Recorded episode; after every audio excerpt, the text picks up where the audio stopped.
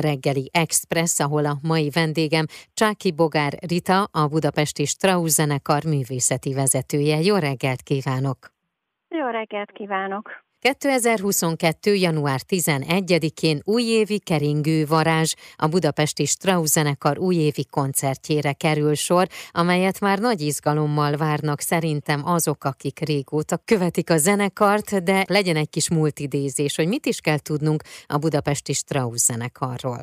A Budapesti Strauss zenekart édesapám alapította 1986-ban, egy véletlennek köszönhetően, amikor még a Magyar Rádió zenei együtteseinek volt a vezetője, akkor keresték meg őt az akkor működő interkoncerttől, hogy egy francia impresszáriónak nyára kellene egy zenekar, és hogy segítsen ennek a megszervezésében. Nagyon gyorsan össze is hozta, de nem volt karmester, és az interkoncert úgy gondolta, hogy akkor lemond erről a kapcsolatról, viszont az apu nem engedte, és azt mondta, hogy akkor ő, ő megcsinálja, majd ő kiáll a színpadra és vezényel.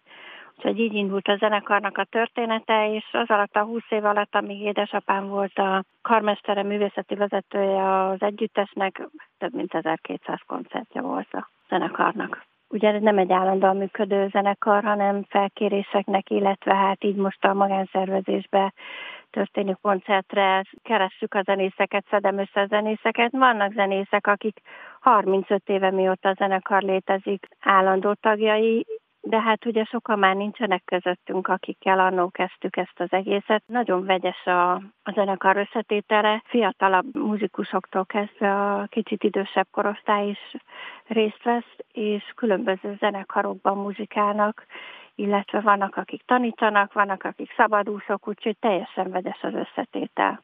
De mind nagyszerű zenészet hozzá kell tennem. Térjünk át akkor az újévi keringő varázs koncertre. Mit hallhatnak itt az odalátogatók? Ugye két részes lesz a koncert, tehát szünettel megy.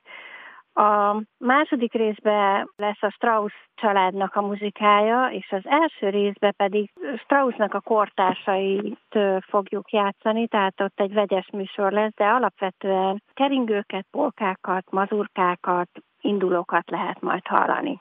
Ezek táncmuzikák, de komoly zenén belüli táncmuzikák, tehát egyik könnyedebb szórakozást, kikapcsolódást jelenthet ez a koncert.